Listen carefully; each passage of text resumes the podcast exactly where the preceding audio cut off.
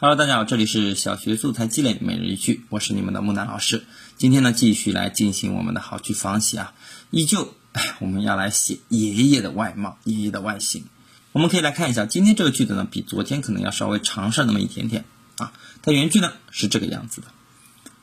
我的爷爷身高一米六八，花白的头发，浓浓的眉毛，大大的眼睛，高高的鼻梁，满脸皱纹，有一副慈祥的面孔。爷爷非常爱我，他每天都送我上学，接我回家，有时候会陪我走象棋，有时候会辅导我的学习。好了，我们可以看到今天这个描写爷爷的时候呢，他用了非常多的这些外貌，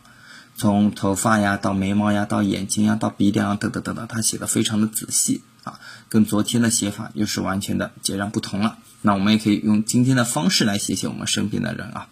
这个句子虽然有那么一点长，但其实它还是比较简单的。三年级的孩子也是可以尝试去写一写的。那可以来看一下木南老师是怎么对他进行仿写的。我的姐姐身高一米六五，如瀑布般的头发，柳叶般的眉毛，星星般的眼睛，瓜子一样的脸蛋，嫩嫩的皮肤，总是一副微笑的模样。姐姐她非常爱我，每次回来都会给我带很多的好吃的。好玩的，还会陪我一起做游戏，一起学习。好了，可以看到木南老师写的呢是自己的这个姐姐啊，嗯，这个姐姐的外形呀，姐姐对我的好呀，我都描写出来了。所以我们也可以看到这个句子，其实去仿写的话，它并不是那么难的，我们应该都可以把它写得非常的好。那么好了，那我们今天的节目呢，就暂时的先告一段落。最后，希望大家关注一下我的微信公众号“